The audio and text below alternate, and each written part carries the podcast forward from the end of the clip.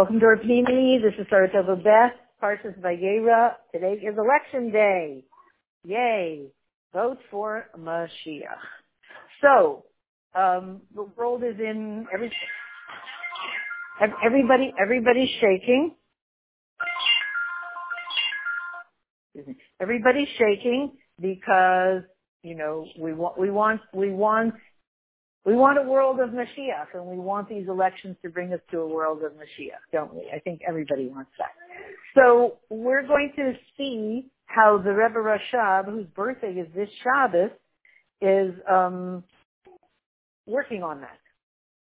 Because Mazala Gaiver, that on his birthday, in his birthday Parsha, which all of Parshas Vayera is his Parsha, he, it, it, it he's clearly working on it. It says that I think the Tzemach Tzedek used to kind of decide who would be involved, who would be in government positions at the beginning of the year, something like that. Clearly, the Tzadikim, the Rebbeim, the Nesiim, the Siyadar, they very much uh, work very hard on asking Hashem, let's say it that way, asking Hashem that the right people should be in office for the right time in history, to uh, make the whole process that Hashem is creating work through nature.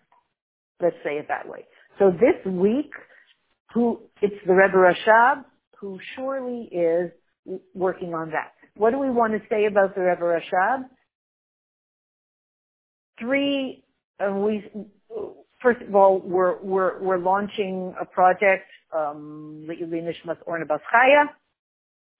Um, we're the project of learning for the next year or so, Samach to Samach, that famous mon- revolutionary mimer that was said by the Rebbe Rashab in eighteen ninety-seven, I think, Tafresh Pezayin, Tafresh Pezayin, Tafresh Nun Zayin, I think, eighteen, my, either ninety-six or ninety-seven, which is around January. And, um, And it's revolutionary because, as we always say, you need three legs on a stool for it to be stable. If you have two legs on a stool, it will fall down. Three legs is not bad. It will hold up the stool. You can sit on it. Four legs is even better. You need, a th- you need three generations to create enough of a vessel in the world so that very high revelations should be able to they come down into the world and not neither shatter the world nor be rejected by the world. Everybody knows that if um, if somebody tells you news that's too much for you, you just tune it out. Um, anybody have that experience of, you know, speaking to someone and the other person is very focused on the computer and you're speaking to them, and you're saying, and so what do you think? And they're all of a sudden they say, oh, you're talking to me? Meaning they knew you were speaking to them. They just didn't, they just couldn't handle what you were telling them. So they tuned you out. Everybody knows that experience. They tuned you out. Oh, you're, oh, you're speaking to me? Oh, oh, I didn't realize that. Meaning I'm not a vessel for what you have to say, so I tuned you out. I, I pushed it away. I just, I just ignored it. I rejected what you had to say. It can be, God forbid, negative news, negative things, or just jobs. You know, we have to get new storm windows. You know, I really don't want to hear about it now. Or it can be even good news. Um, anything that's bigger than the vessel of a person. Somebody can come to someone and say, guess what? You just won five billion dollars. We think that everybody will jump for joy. Not necessarily. Because it very much overwhelms their vessel. The proof is the Rebbe has been giving us amazingly good news for thirty years, and we keep, we, it, we keep pushing it away and like, yeah, I don't know, whatever, whatever. Once the person's saying whatever, you know that they're not a vessel for that news. The Rebbe said, this is it, Mashiach. Mashiach. And what does the Rebbe tell us about the elections and the world situation and all of that? The world is going to look like it's falling apart at the seams. Everybody will be running around in terror. What's going to be? How, how are things going to work out? Exactly what's happening today. Half of America is planning to go crazy after, you know. Half of America will be happy. The other half will not be happy. Maybe it's not half. and really Hashem is going to make a miracle, everybody's going to be happy with the outcome of the election because it's going to come out the way Hashem wants. So that will be interesting to see how that will happen. You need large vessels. This revelation that's going to happen, that's happening in this week, um, through the elections in the United States, it's Vayera elav Hashem, the pasuk in the Chumash, and Hashem appeared to him. To whom did Hashem appear? To Avraham Avinu. Okay, well that's interesting. Sure, where do we see it? Uh, the Abraham Accords. That's just the nature, al-piteva, according to the laws of nature. The Abraham Accords.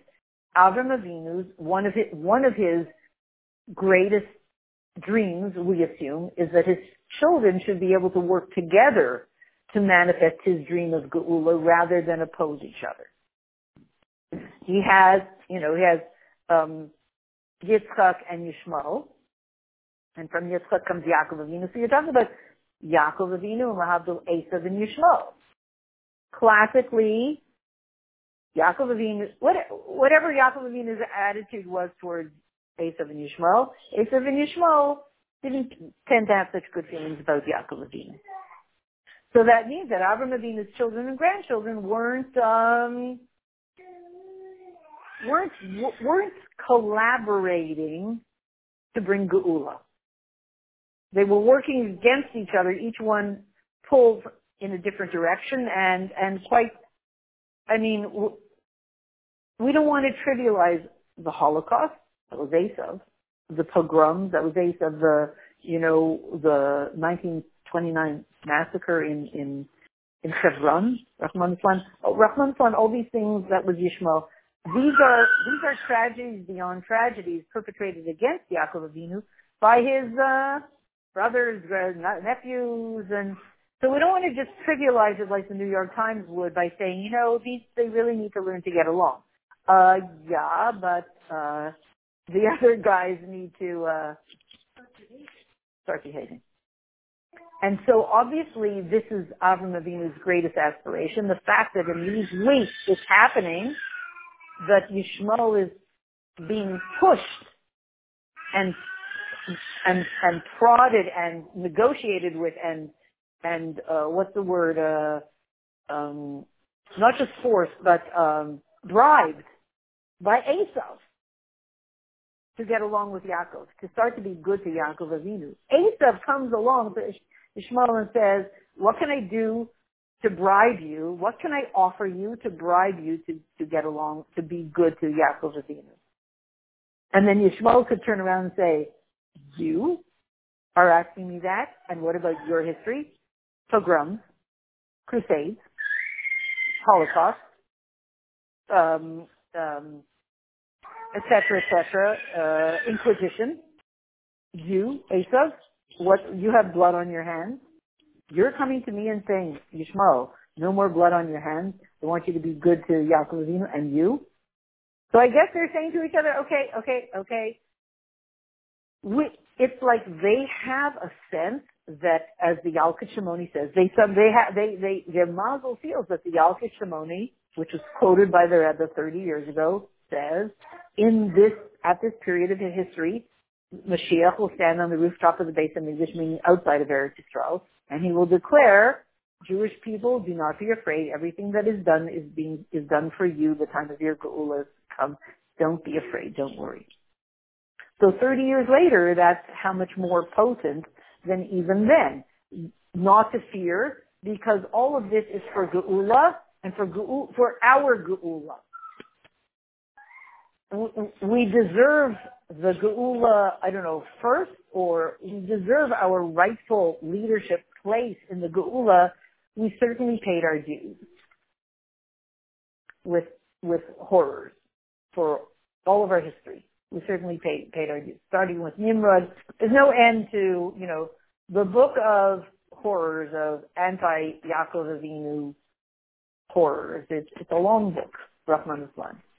So the Rebbe Rashab, who is at the beginning of three generations of Niyad, the Rebbe Rashab, the President Rebbe, and the Rebbe, forming this threesome to this almost like based in of three to say the time of Geula has come. The three legs make the world stable enough to be a vessel strong enough to receive the revelation of Mashiach. Begins with the Rebbe Rashab. So, by the way, that's why I'm saying the mimer, Samach to Samach, by the Rebbe Rashab, that begins the third generation of the Rebbe Rashab, the previous Rebbe, you know, his son, and then his son getting married, so now you have the possibility of the third generation, through Rebbe Simchai Mushka, et cetera. So now you have this three-legged stool. So, um, we're launching this project. We hope to find the secret in this mimer about how you can reach the impossible, create the impossible through joy. One of the chidushim of the Rebbe is that you can do impossible things. You can reach that frequency of impossibility with joy. Joy seems like, not that you have to be happy all the time. Do-si-do. Clap your hands and, you know, swing your partner, do-si-do. Clap your hands, tap your feet, and you're already doing a joyful thing. And that in itself, as small an act as it seems, will open up the vessel to make impossible things be, be, be extremely realistic. So, um, and the Rebbe Rashab is somehow a catalyst in this whole process.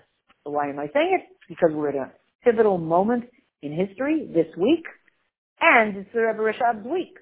So he clearly, whether he was told at the very beginning, you will be the one who will have this pivotal role in Geula, or else, however it was chosen, that the Rebbe Rashab's week would be the week when this monumental election would happen that would be so determining for the future of the world. Um, what is, why the Rebbe Rashab was chosen for this? Um, I'm sure lots of reasons. I'll just give one thought. Every single Rebbe, when he, uh, when he begins his Nesiim, a Nasi, a Nasi, when he begins his Nesiim, he'll begin with a, a, a mimer, or an, in something in Torah, um, which is, which explains what his mission is all about for all of the years of his leadership. The Rebbe Rashab's first mimer was Kesayut Yitnulcha, crown was given to you. Um, and by the way, he was born on Chof Cheshvan, the Chof is crown, the crown of the month of Cheshvan. We said yesterday, Cheshvan is the most mundane month. No holidays, it's rainy, cold, clocks changed, it's dark, you're You're, you left Tishrei, you left a month full of joy and rejoicing and holidays, and now you're into this cold, rainy, dark, you know, mundane, in the trenches kind of a month. And Chof Cheshvan is a crown in the midst of this, which means that there, there's kingship and leadership in this specific thing. When you're in the pit, at the bottom of the pit, you find this diamond crown, this diamond-studded gold crown, the crown of leadership, down at the bottom of the pit. Not only, you know, fig- figuratively speaking, when you fall into deep pits, that's where you find the crown. We have a whole generation of young people that know that, sense that, they don't know how to say it. So they said, so we'll go into the pit. Because they sense that there's a crown down there at the bottom of the pit. And they're determined to find it. And we say, no, no, no, don't go. And they say, no, I have to go. I have to go. I have to find the crown. Crown of leadership. The secret. There's a secret embedded in the crown about what leadership really is. It says that um, uh, the Rambam says, um, the entire the occupation of the whole world will be nothing other than to know Hashem. And and the Jewish people will know all the deep hidden secrets, and they will be the leaders of the world and the teachers of the world to teach this knowledge of God that the whole world will be craving. So, okay, so where does the Rebbe Rashab fit in with this? Craving. The whole world will crave, crave to know God. And all they'll want to do is know God. Everything else they will find boring. So we said yesterday, and we're just going to mention it again for a second, the famous story of the Rebbe Rashab being four or five years old, which the Rebbe would say this story every single year, went to his Zayda, the Tzemach Tzedek, for his birthday bracha in his parsha, Parshas Vayera, and started to cry and asked, why did Hashem appear to Avraham Avinu? Vayera elav Hashem. Avraham Avinu was sitting at his tent. He just had his Brit Milah. He's now able to have way higher revelations of Hashem than ever before. Way higher because of his Brit Milah. So he, as Avraham Avinu was sitting there, Hashem appears to him. As a result of him now being able to see these revelations. So, back to the Rebbe Rashab. The Rebbe Rashab is a little child and cries to his Zayda and asks, why did Hashem appear to Avraham Avinu and not to us? The word is not me, not to us. Not to all, why does Hashem appear to all Jews? Only Avraham Avinu? It's a very profound question. And of course, when a Rebbe, as a, when a Rebbe asks a question, his question is an activator. It's not just a question. It's an activator. It activates energies in the world. So what's the question? Why don't, why doesn't Hashem appear to us? Well, let's reverse engineer. What is the Rebbe Rashab activating? This is in the year eighteen sixty-five, I guess. That Hashem should appear to us. Okay? Hashem should appear to us. Every single Jew. As much as he did to Avraham Avinu. Okay? What else is he activating, the Rebbe Rashab? He's crying. He's crying. Why is he crying? Because he wants it so badly. He wants so badly that Hashem should appear to us as much as to Avraham Avinu, but he cries. So you have their intense longing, intense desire, and desire for something very profound and also maybe something that needs to be grounded.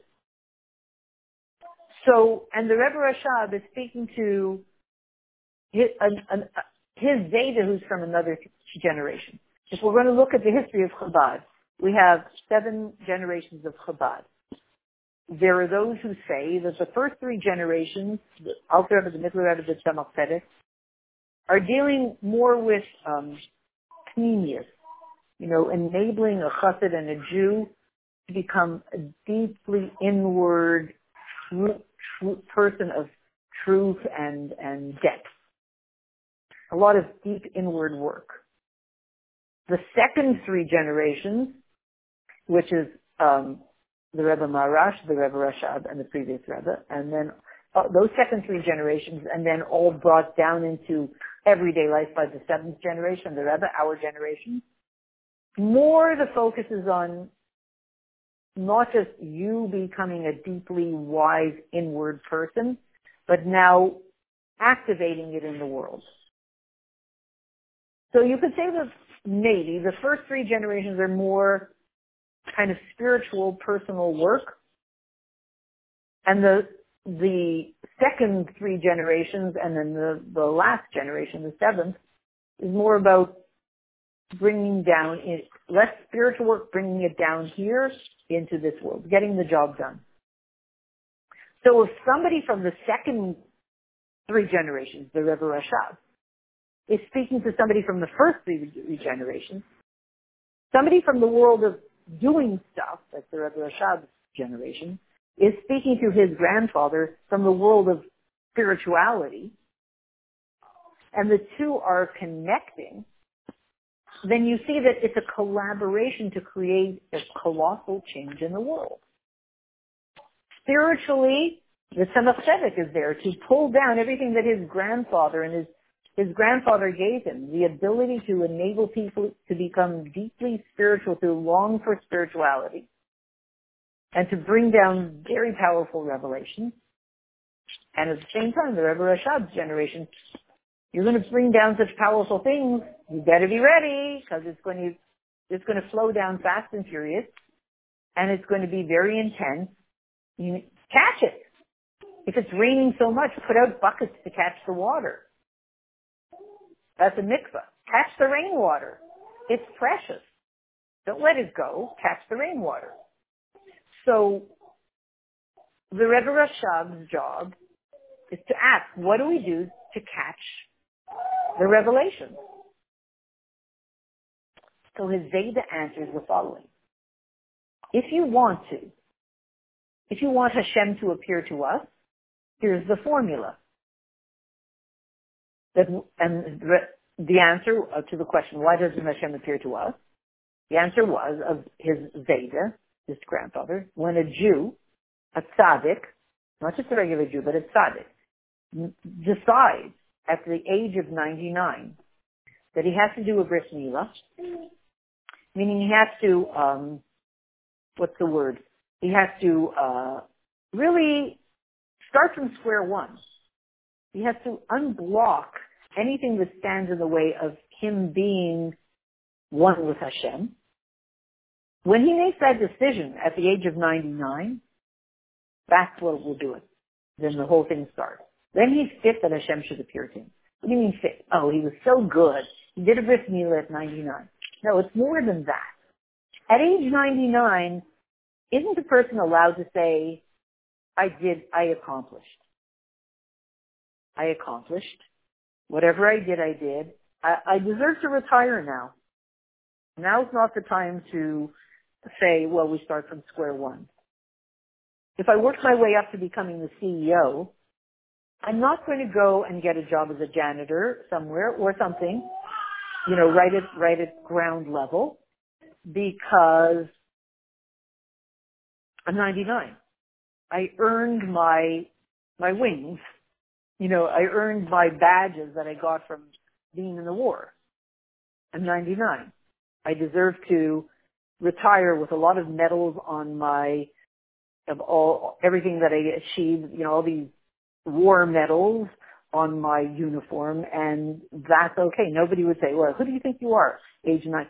You might say to somebody who's twenty-nine, well, who do you think you are, re- retiring at twenty-nine? Excuse me, this is your time to work. The world needs you to work. It's not a time to retire. But nobody says that to somebody who's ninety-nine. You're ninety-nine. They say, you worked hard. You achieved a lot.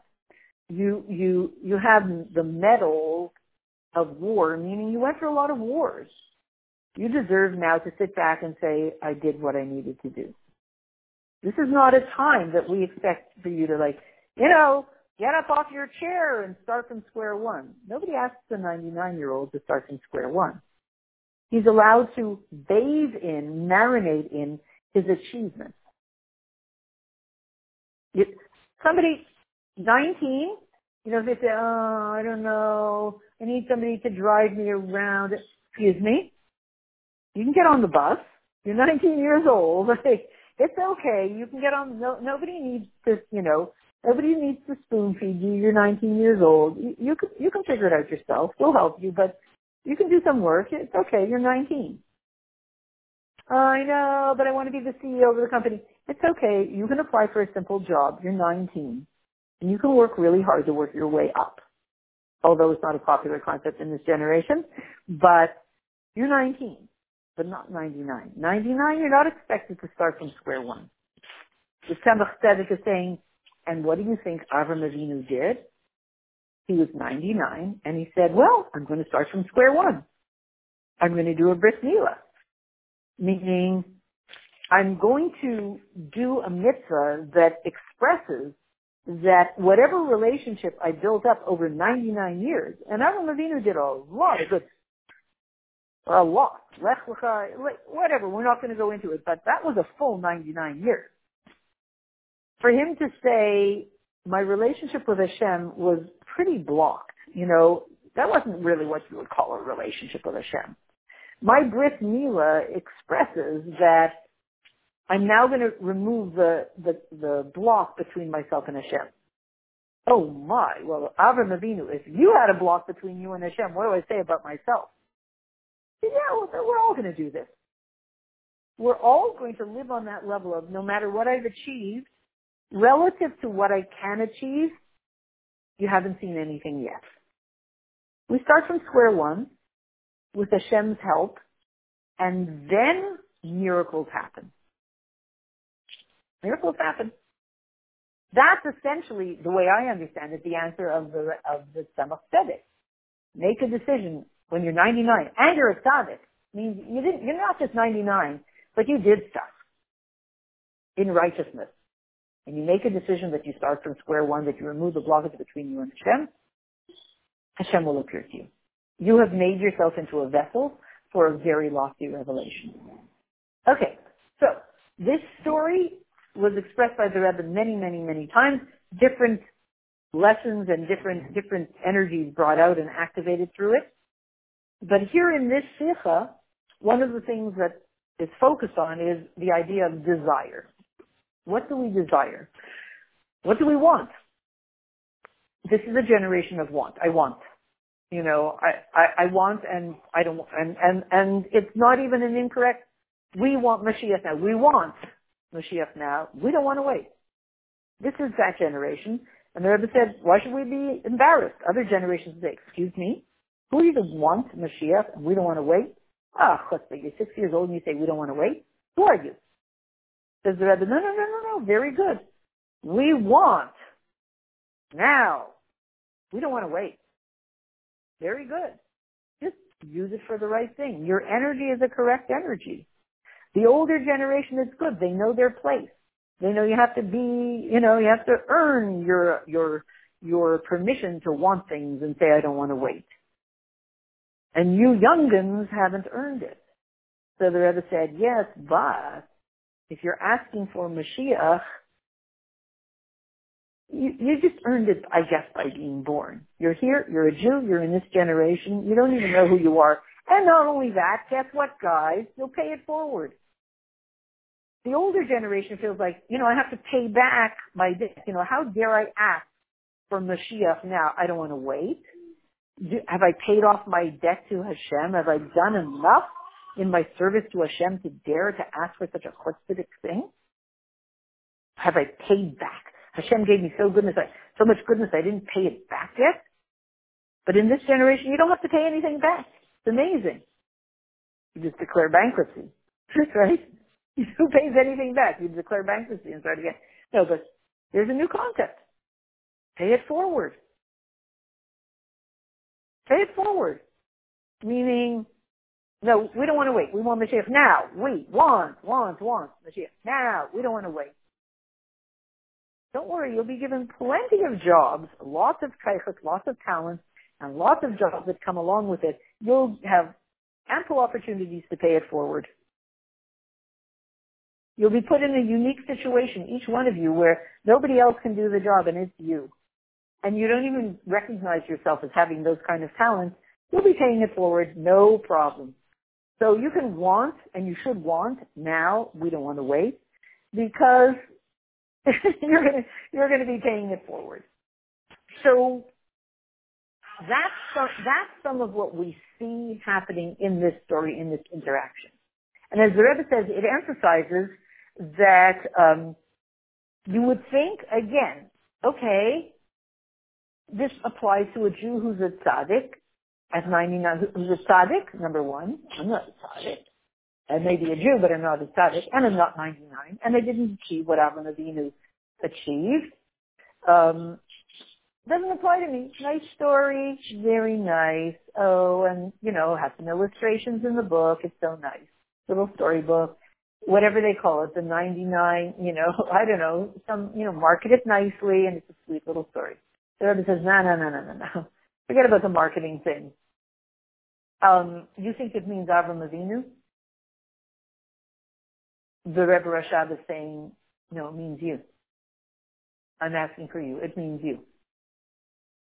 Vayera elav Hashem. The Rebbe Rashab is saying, I want this for every Jew.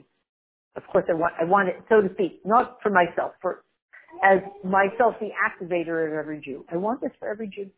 And then really you could say from every Jew to every human being in the world. To see truth. That's what we said yesterday, to see truth. What are the elections about today? People are trying to see truth. They're just, some are more clearer about what truth is. And everybody's mucking around in the dark trying to figure out what truth is. In, the, in, in a way, with all the insanity and the corruption and the this and the that, but you see an instinct of, you know, you think, how could they vote for that? They think that's the expression of truth. You know, my son-in-law today said to me, you know, some of my friends are voting for it. And I was like, oh, I just, my stomach hurts. You know, do they, hello, are you Jewish? Do you want, you know, do you want like a, a good life? You want to go back to the Dark Ages again? You know, but why would they do it? They think it's truth. So you see, at the basis of it all, which means Hashem will make his own miracle, at the basis of it all, everybody, they, you know, you have to speak your truth. They all think that they're all looking for truth. They want somebody that will re- represent truth for them. That's already a good thing. How they're getting there is a whole other question, but they want truth. So, and who, who's opening this up? Who opened this up in eighteen sixty-five? Um, and is opening it up this week? The Rebbe Rashab, Rebbe Shalom does there. All the things that the Rebbe says about the name, but Shalom is peace between, you know, a bear is very, a bear is uh, very restless. And at the same time, you know, sleeps the whole winter, but very restless. And um, but he's able to make peace between his his corp, his big heavy self, his uh, the big animal, which you would think that he would be very lazy, you know, be like lying around all the time. But once he wakes up after his winter nap, he's very restless. The restless bear. It's a funny kind of a thing. How can you have a restless bear? A bear is big and bulky. It should be lazy. How do you have restless bear? These are two opposites in one creature. Reb Shalom Dov Bear is able to make peace between these two completely opposite qualities, which would explain, you know, what we're saying, creating the impossible through joy, Samach to Samach, said by the Rebbe Rashab. That's what the Rebbe Rashab is opening up. Opposites that come together in an impossible way. So, which might mean that somehow, somehow miraculously, a few weeks down the line, everybody will be happy with the results of the election. You can't imagine, according to the laws of nature, how, but Hashem can do anything. And the Rebbe Rashab is working surely over time this week to make it happen. So, um, again, we're saying you would think you have to be ninety-nine years old and a tzaddik and make a decision to do a Brit Milah, and that's who this whole thing applies to. Um, but by the way, who's asking for this? Who's asking for Hashem to appear? A little, a little child, but a little child who will be a rebbe. So it's called biting, biting. But you know, every Nasi Adar as a child is really a Nasi Adar, and has the, the the great understanding of truth that is not childlike in any way. And um, the fact that the Rebbe Rashab was crying about this, because he cared so intensely, and he wanted to open up the channels for every single Jew, and again, I'm surmising, every single human being, to want truth, to see through seeing Hashem intensely, to the point of tears. To the point of tears. We're expecting that in the next few, over the next few days, depending, you know, some people are going to be crying. Oh, their candidate.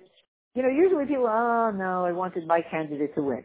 But we know that already four years ago they had therapy centers and people were crying for days, and at home, mishmash, people were crying. What are they crying about?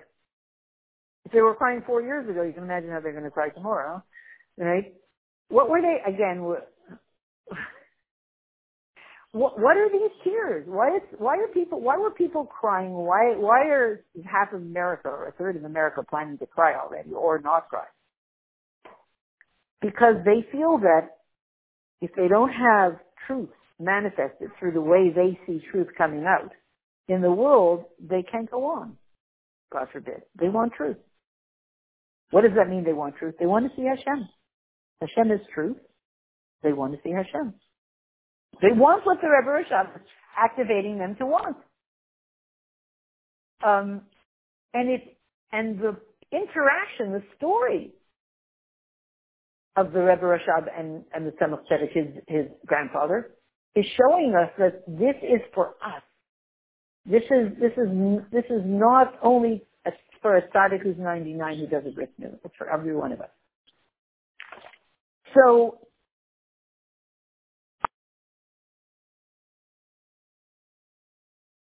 So now let's sum all this up by looking at Brit Milah, because we see that this whole story, again, centers around the idea of Brit Milah, that um, the interaction um, is all, uh, the, this story is, it is all centered around Brit Milah.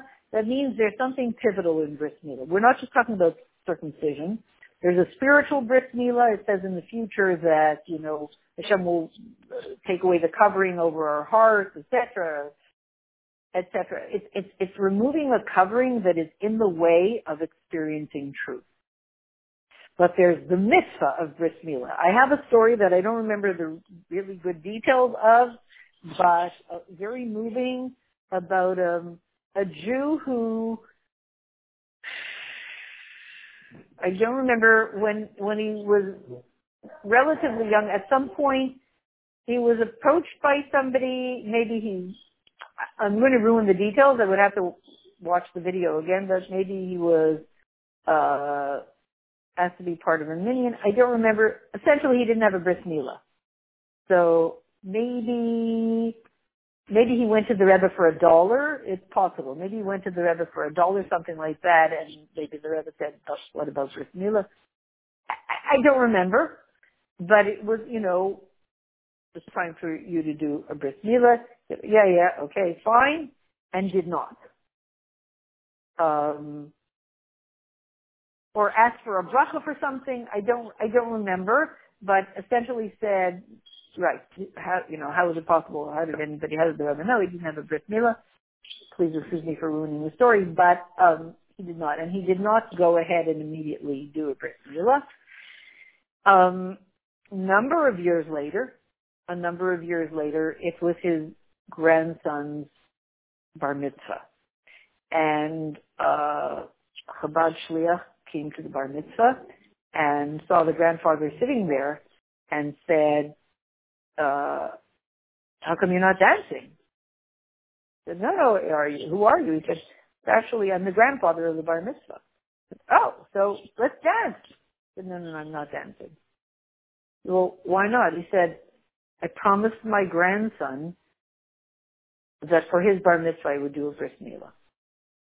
So that was today, or yesterday, so rather stiff. rather stiff now is a difficult procedure. Um, rather sit now. But somebody who kind of resisted for so many years, you know, the moment came where he realized it's time to step into a new reality. Again, I ruined the details of the, the true story, but that means each one of us. Time for a Brit Milah. Whoever I was until now, male, female, time for a spiritual Brit Milah. Whom I saw myself to be in the past was maybe good enough for then. It's not good enough for this moment and for the future. Stepping into the role of leaders of the world, we each need to have a Brit Milah, no matter how much we've achieved.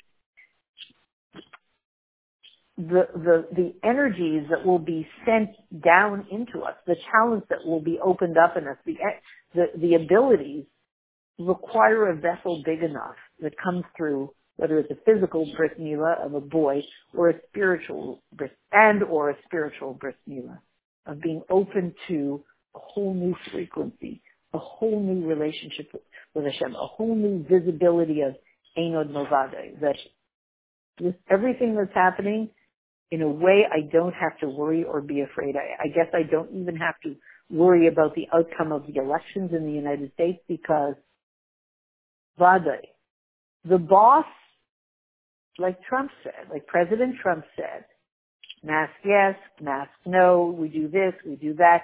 In the end, it's all up to the boss. We saw two videos. We saw the governor of New York said, our numbers are down in New York State. It's not because of God, and it's not because of a higher power, and it's not because of, you know, something spiritual or, or divine or whatever. It's because we did it. All right, well, that's not exactly saying Hashem runs the world. And then you have a video of President Trump saying, we can do this and we can do that. And in the end, and he points upward, it's all up to the boss. We're small people. It's all up to the boss. He runs the world. So it's all up to the boss. That recognition that in the end, Hashem is taking care of everything, and we want to follow his directive to assist him to take care of things in the best way possible. That's the spiritual Brit Milah in a way. So it turns out about Brit Milah, and again, Avraham Avinu had this revelation right after his Brit Milah. That's what caused him to be able to experience such a high revelation of Hashem, of Yud-Kei Vav-Kei rather than Elohim.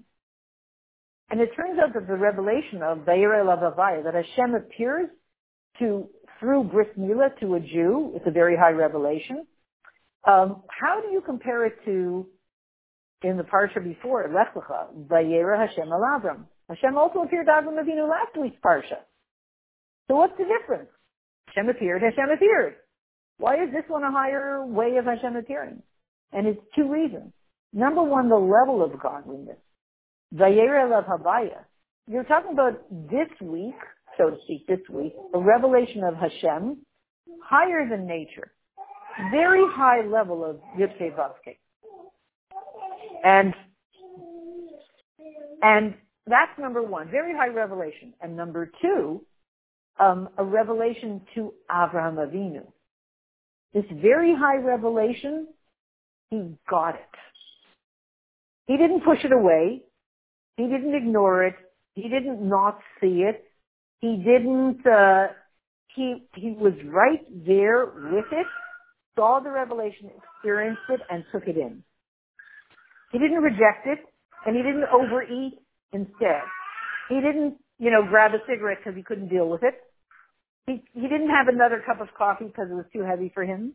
You know, he didn't stuff his face with popcorn, like, you know what I'm saying? What do we all do?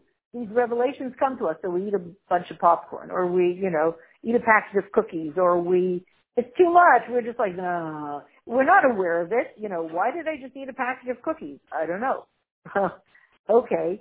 So sometimes it's, Hashem is coming to us and we're not prepared for that revelation. So we eat a package of cookies instead. So how fun is that? till, till, right? And then we try to figure out what to do to not eat the package of cookies. Stop resisting the revelation of Hashem. He's coming and speaking to us. So the Brit Milah enabled Avraham Avinu to take in this revelation, to be a vessel for it. Very high revelation, deep within himself. Until he had the Brit Milah, he didn't have the koyach to stand and, you know, face to face with Hashem. And that's why, oh, and, and that's why it says, Hu Yaishev K'chaim Hayam. He sat by, near his tent in the heat of the day. Why was it hot? Hashem took the sun, the sheath, the covering off the sun. Not only was it physically hot, it was spiritually hot. There was a powerful revelation of Shemesh Havaya without a covering, without being covered by nature. It was a moment where Hashem just appeared openly without covering himself in, in nature. And yet, can you imagine sitting for such a revelation? You know, you just sitting around on a chair. How do you sit? Because he was now able to sit and receive such a revelation. Sitting means you internalized it in a way of hisyashvus. It's settled into yourself. We're going to see in the next couple of days what that has to do with Samach to Samach and how it is that specifically the Rebbe Rashab is the one to establish, establish Tzemach Tzedek, a revolution in education. He, he sat, sat, Yoshev, Yeshiva. We'll, we'll, we'll see how that all comes together. That's, that's, that's the amazing thing about this story. You want to say Hashem appears to you? Every other Navi, Hashem would speak to them and they would fall on the ground and roll around and froth at the mouth because their body wasn't a vessel for that kind of revelation. For the Rebbe Rashab, for Avraham Avinu, sorry, his body was a became a vessel through Brit Milah for that kind of revelation. Wow, maybe that would happen to us. Well, the Rebbe Rashab says, that's what I want for you guys. I want you to be in everyday life you know, you reach the traffic circle at Grand Army Plaza and you're trying to figure out, wait, do I turn right or left? And you experience Hashem appearing to you, not after you figure out which way to turn at Grand Army Plaza. But while you're doing it, that's how you figure it out. You want that revelation of Hashem to be in your everyday Cheshvan life, mundane, you know, oh, you know, which gasoline do I choose for my car? The more expensive, octane, or high octane, low octane, that's where we want the revelation to be, in the trenches, in the everyday thing. So, um, and the reason, by the way, that this whole mitzvah, which gives you this very high revelation, and yet in turn causes it to be internalized, comes through Brit Milah. I'm not going to say I understand this, but the Brit, the mitzvah of Milah is higher than all the other mitzvahs in the Torah, because it, number one, it's, an, it's, it's the mitzvah that's uh, installed in the physical body. And number two, Brit Milah from the Brit Olam, it's an eternal covenant between us and Hashem in the physical body. And, and in a way that's beyond what you understand. You know, you're eight years old, you don't really choose. Only Yishmael chose, he was thirteen. But anybody else? Yitzchak, did he choose? No, you're eight years old. This connection with Hashem is installed in you in a way that's beyond what you have to think through. This becomes your basic download mode, basic default mode.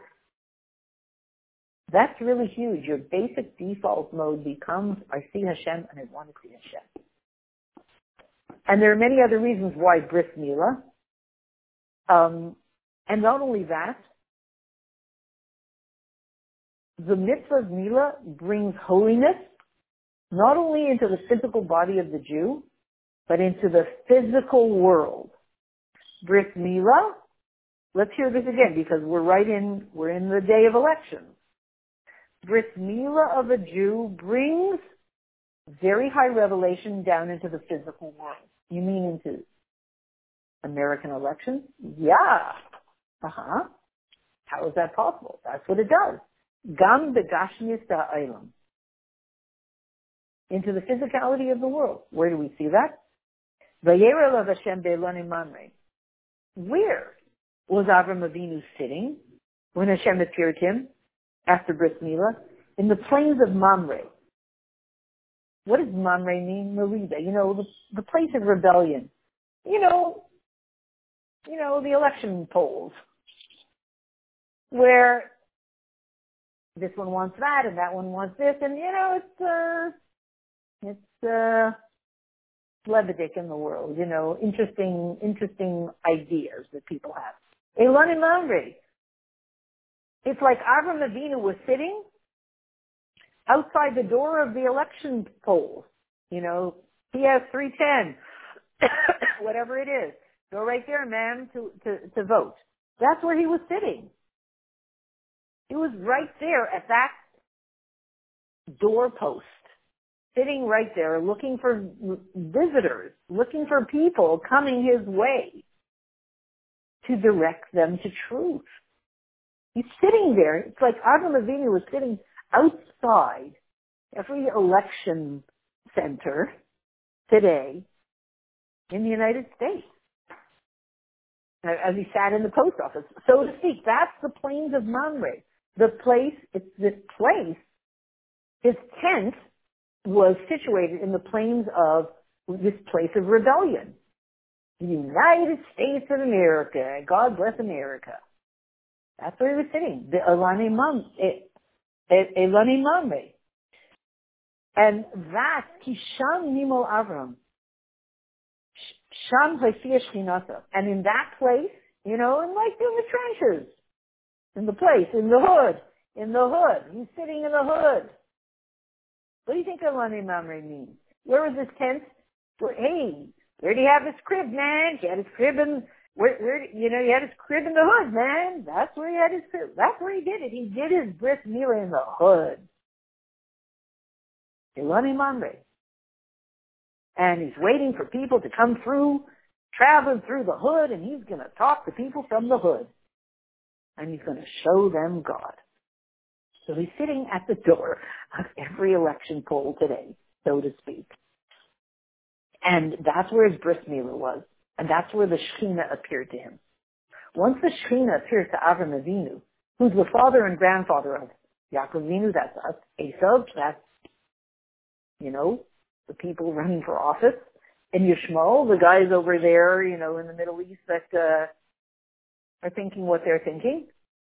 That's most of that's most of the world. Maybe that's the whole world.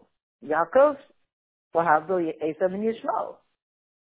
These are his kids. These are Avraham Avinu's children.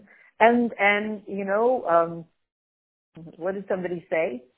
If you want to know whom to vote for, ask yourself, who do you think, uh, I don't know the names of all these awful terrorists, Middle East terrorists, um, but, you know, whatever, you know, I'm not in the political scene to know, but everybody who knows, you know, these, these, you know, the head of Iran or whatever, these people who have really, really evil intentions for the entire world. Whom do you think they want should win today? They do not want President Trump to win. Okay, then ask yourself, hmm, should, why do they want Kach V'Kach, Mister Such and Such, to win? Not for wonderful, righteous reasons. For reasons of, hey, we could destroy the world even faster with our evil plans. Oh, great. Would you want to vote for their candidate? Just think. Look at your enemy and ask yourself, whom is my enemy supporting? Well, now I know whom to support, the one that my enemy is not supporting. Very clear. Very simple. So, so imagine in this whole crazy place of, you know, Yishmael, Esav, et cetera, versus Yaakov Avinu, that's where the Shekhinah comes to Avraham Avinu. As the Sforna says, that the revelation of the Shekhinah is connected, the revelation of the Shekhinah, of Hashem's presence, is connected with and brought down and installed into the place. The place. The polling booth, the United States of America, the United Nations, the world at large, the Middle East, the place. That's where it all happens. So, um, so what we're saying is a Brit Milah of a Jew will have a huge effect on the world. What is this whole week about? The Rebbe Rashab begging for, opening up the desire for a Brit Milah, spiritually, et cetera, physically. This is the week of Brit Milah. Avraham Avinu's week, it's Rebbe Rashab's week. This is the week of Brit Milah. What does Brit Milah do? It affects the physical world, the United States of America, and the hood. Because Brit Milah is connected with the Brit of the land. We inherit the land of Israel, the Holy Land, through this mitzvah. The mitzvah of Milah opens up, makes possible for us to take this physical world and make it holy, make it into Eretz Yisrael. How? Through Brit Milah. It opens it up and it activates it. And so, um, we take Eretz Canaan and we make it into Eretz Yisrael, the land that wants to do the will of Hashem. So, and to say it one, you know, just to finish it all off, these two extremes in the midst of Milah, very high level of godliness, and the fact that it comes down, down, down, down, down into somebody's body and into the world, the highest and the lowest, of course, are connected. Because specifically, when you bring it down, down, down, down, down, so much godliness down into this world, wow, Geula, everything changes. And why is that? Because the whole point is Hashem wants to be down here in the lowest world. Not just a, a revelation of Hashem that comes down, down, down into all the levels, but um We don't want just these revelations. You know, oh, I want to see the revelations of God. Yeah. Been there, done that. And you say, what do you want? And you're awfully spoiled. I want the essence of God in this, in the hood, in the plains of Mamre, in the hood, in the subway station, et cetera, in the candy wrappers. That's where I want to experience the essence of Hashem. Right? And that's what Hashem says. That's, I want to be there. As it says, Hinei Hashemayim u'shnei Hashemayim lo yuchal kol duka. Eloki Abai says that. Afki Abai says that. All the heavens cannot contain your presence, Hashem. Only this physical place, this physical house. All the upper spiritual world cannot hold the essence of Hashem. Only this Beis Hamikdash down here in this physical world, from which light goes out to the whole world. Only down here, you being and your home and yourself being a personal Beis Hamikdash, that's where the essence of Hashem can reside in you, in your home, in your life. Wow. And not in all the spiritual worlds? Right. And so it turns out that the main revelation of the Yesh Amiti, the true, true Yesh of Hashem, is in the Yesh HaGashmi. Where do you find Hashem's essence? Down here in the physical world. In the hood, at the polling booth. Um, he is the only one, Hashem, who can create something from nothing. Without any reason. Without any reason. By the way, just to end off with this, to say the following. Um, when we ask people sometimes, you know, why would you vote for this, this, and this? No rational reason. Uh, no above, below, tam v'das. No rational reason. So we here, see here, it's very interesting. It's connected to this idea of Hashem wants to be down here in this world, in the hood. No rational reason. He wants. And the Rebbe Rashab says, want? Desire? Let's work with it. This is a generation of wanting and desiring. Great. Let's work with it. Let's open up the channels. And so to end off, it says, Vayera elav Hashem. Hashem appearing to Avraham Avinu. That it happened through Brit Milah. Was it only him? Nope.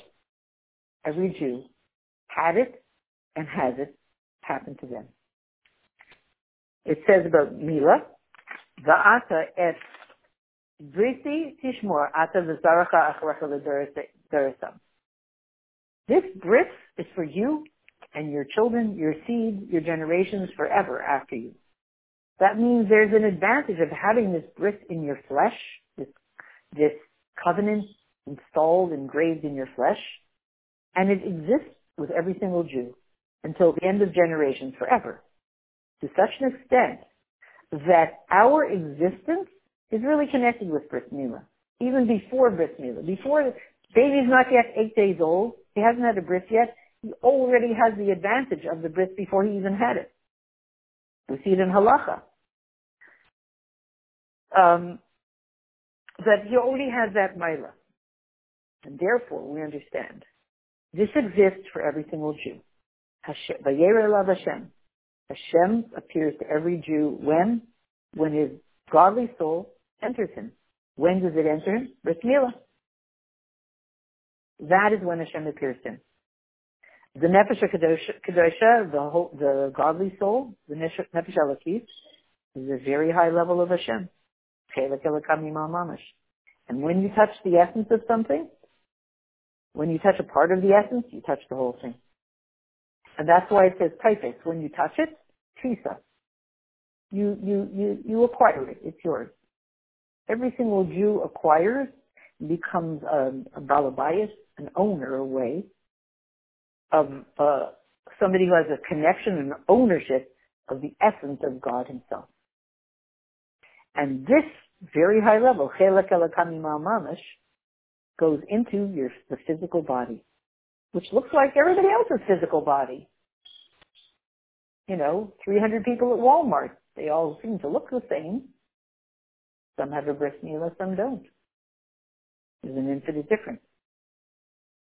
So even though it goes into that body that looks like everybody else's, You know, everybody's wearing a winter coat. The heat went off. You know, they're all standing in line to get into Walmart. So everybody's wearing a coat. You know who has a Brit Milah and who doesn't? No. I mean, if you're spiritually sensitive, you will. But the godly, the godly presence goes into the body of, of a, a Jew who has the Brit, of every single Jew. So that, and it creates, and this is where we're going to sum it up, the true chayas, the true life force of the physical body is from the godly soul. His true life force, a Jew had a Brit Milah, his body is being fed with life force by his soul. And therefore the physical body of every single Jew is a holy body, Guf Kadosh. And he's called Adam. Atem Krim Adam. So again, to end off, therefore through Brit Milah, the Jew's body becomes a holy body. He may look externally like everybody else, but his body becomes a holy body. He's able to achieve great things in the world. His body is being fed with life force by his soul, and he has extraordinary holy powers to create miracles and to make the world into a holy, the entire physical world into a holy, godly place, specifically through his Brit Milah. And to, as we keep saying, to sum up, but to really sum up,